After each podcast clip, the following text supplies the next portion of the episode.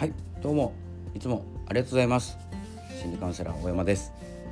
えー、今日もですねいつも自分時間聞いていただきましてありがとうございます。自分らしく生きる自分を生きるということをテーマに毎日配信しております、えー、ということで、えー、最近ですね言葉についてですね、え少しお話ししているんですけれども、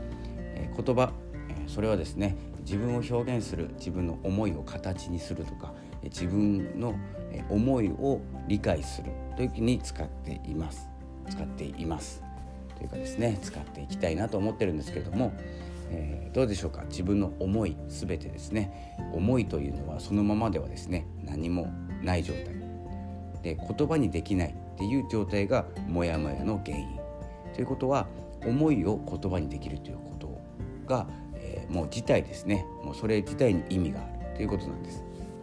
それよりも、まあ、言葉にできないっていう思いっていうのは、えー、何なのかっていうことですね。このモヤモヤ感、えー、何だろうこの胸の使えぐらいの感じですね。このようにですね言葉にできないというものはですねまだ形になっていない、えー、自分でも理解できないものということになりますので言葉にできるっていうことが何かの始まり、えー、思いの始まり。思いがえ形になる時ですね、まあ、何言ってるか分かんないかもしれないんですけれども、えー、ちょっとですね言葉がすごく大事だなと思っていて、え、自分は何を何待ちなんだろうとかですね自分に疑問を持つ時それは思いが言葉になっていない時だと思います。まあ、ということですね。前回の放送もですね自分の内面がクリーンになるっていうことは、えー、それが言葉なんですけど言葉にできるっていうことが、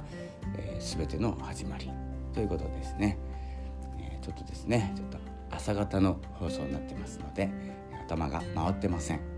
えー、回っている時の放送をぜひ聞いてください。今日の分は聞き流すという形でよろしくお願いいたします。ということで毎日配信してます。